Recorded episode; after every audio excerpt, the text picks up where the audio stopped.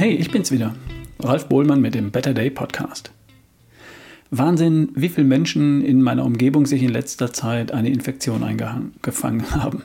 Ich meine natürlich die mit C, also Covid. Freunde aus der CrossFit-Box, Bekannte, Nachbarn. In der Klasse meiner Kleinen, in der 5b, waren neulich 20 von 30 Kindern positiv. Und in den meisten Fällen haben sich dann in deren Familien weitere Personen angesteckt. Eltern, Geschwister. War bei uns so ähnlich. Zuerst Nele, also eine Woche Isolation und Quarantäne, und dann Nicole, also gleich nochmal eine Woche hinterher. War übrigens bei beiden keine große Sache. Sie sind beide längst wieder fit. Bei mir hat es übrigens nicht geklappt mit der Infektion. Wir haben zwar die ganze Zeit über Tisch und Bett und Sofa geteilt, bei mir sind aber alle Tests negativ geblieben und ich habe fast jeden Tag getestet. Nun gut, mein Immunsystem hatte definitiv reichlich Kontakt mit SARS-CoV-2 und hat sich zumindest bisher nicht überrumpeln lassen. Aber das kann ja noch passieren. Wenn ich mich mit Menschen unterhalte, die bereits Covid hatten, dann höre ich in der Mehrzahl der Fälle, dass sie zwar längst wieder negativ sind und längst wieder arbeiten gehen, aber dass sie sich noch nicht wieder hundertprozentig fit fühlen. Dass sie vielleicht kurzatmig sind oder noch nicht so viel Energie haben wie vorher oder einfach körperlich weniger leistungsfähig sind. Ich habe neulich einen Bekannten beim CrossFit bei einem Workout gejudged, also seine Wiederholungen für ihn gezählt und die Zeiten genommen. Sieben oder acht Runden wollte er schaffen. Nach vier Runden hat er abgebrochen.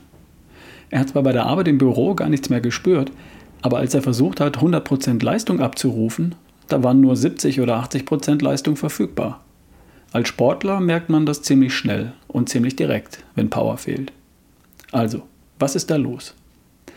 Während einer Infektion vermehren sich Viren oder auch Bakterien im Körper, oft rasend schnell. Das körpereigene Immunsystem springt sofort an und unterbindet im Rahmen seiner Möglichkeiten die unkontrollierte Vermehrung der Krankheitserreger. Erreger heißt das. Und dabei werden massiv Vitalstoffe verbraucht. Als da wären Vitamine, Mineralstoffe, Spurenelemente, aber auch Aminosäuren, also Eiweiß und Fettsäuren, also Fette. Die werden verbraucht die sind dann weg.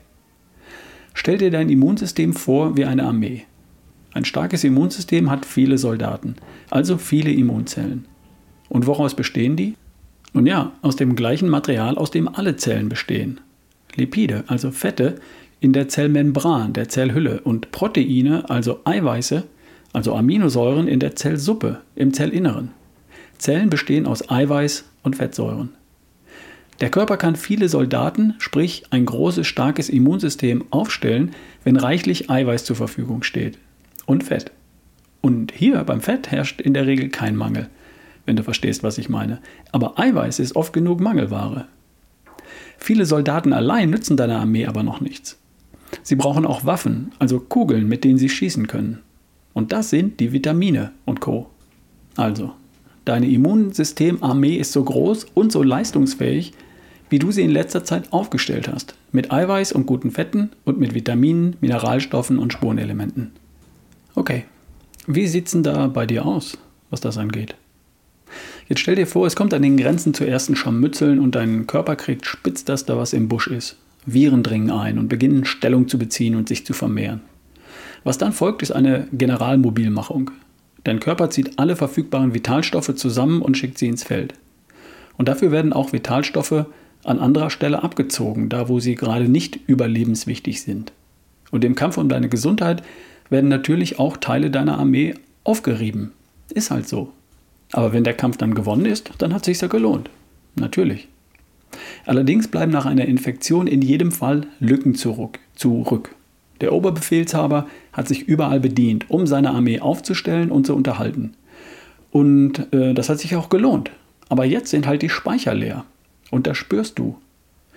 Dein Körper speichert Vitalstoffe und diese Speicher sind nach einer Infektion, egal nach welcher, angegriffen oder auch leergeräubert. Und das spürst du. Dann reicht es halt nicht mehr für Antriebshormone, für 100% sportliche Energie oder für eine wirklich gute Laune. Dann fühlst du dich halt so, wie du dich eben fühlst, wenn du gerade eine Infektion durchgemacht hast. Und je nachdem, wie gut du vor, während und nach einer Infektion mit Vitalstoffen versorgt warst oder bist, Umso kürzer oder länger fühlst du dich schlapp und nicht fit.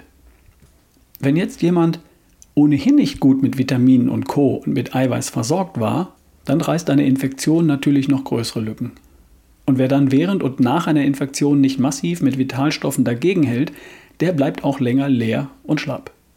Ich wette, dass man bei Long-Covid-Patienten feststellen würde, dass sie große Lücken in ihrem Aminogramm, also ihrer Eiweißversorgung, aufweisen und dass ihre Versorgung mit Vitaminen, Mineralstoffen und Spurenelementen ebenfalls Lücken aufweist. Das wird aber nicht überprüft. Es werden einzelne Symptome behandelt, einzelne Blutwerte überprüft, Entzündungswerte oder einzelne symptomspezifische Marker. Und das ist ungefähr so, als würdest du eine Landschaft durch einen Strohhalm betrachten. Versuch das mal. Das wird nichts. Also, was kannst du tun?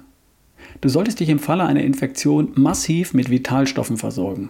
Fang an, sobald du was spürst und hör nicht damit auf, sobald du negativ ist, sondern erst dann, wenn du dich wieder hundertprozentig fit und fröhlich fühlst. Und falls du eine Infektion schon hinter dir hast, aber noch immer schlapp, müde oder weniger leistungsfähig bist, dann fang zumindest jetzt damit an. Was wäre das? Was brauchst du? Also ich nehme mindestens zwei Proteinshakes am Tag zu mir. Und nach meiner OP zusätzlich MAPs. Das sind Tabletten, die gezielt die essentiellen Aminosäuren bereitstellen. Dann nehme ich AG1 von Athletic Greens zur Grundversorgung mit Vitaminen und Mineralstoffen oder Vitamineral 32.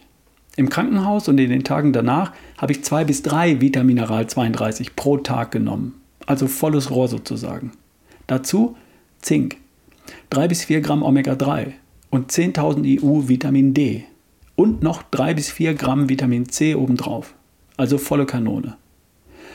Bei mir war die Wirbelsäulen-OP der Anlass. Infiziert war ich ja noch nicht.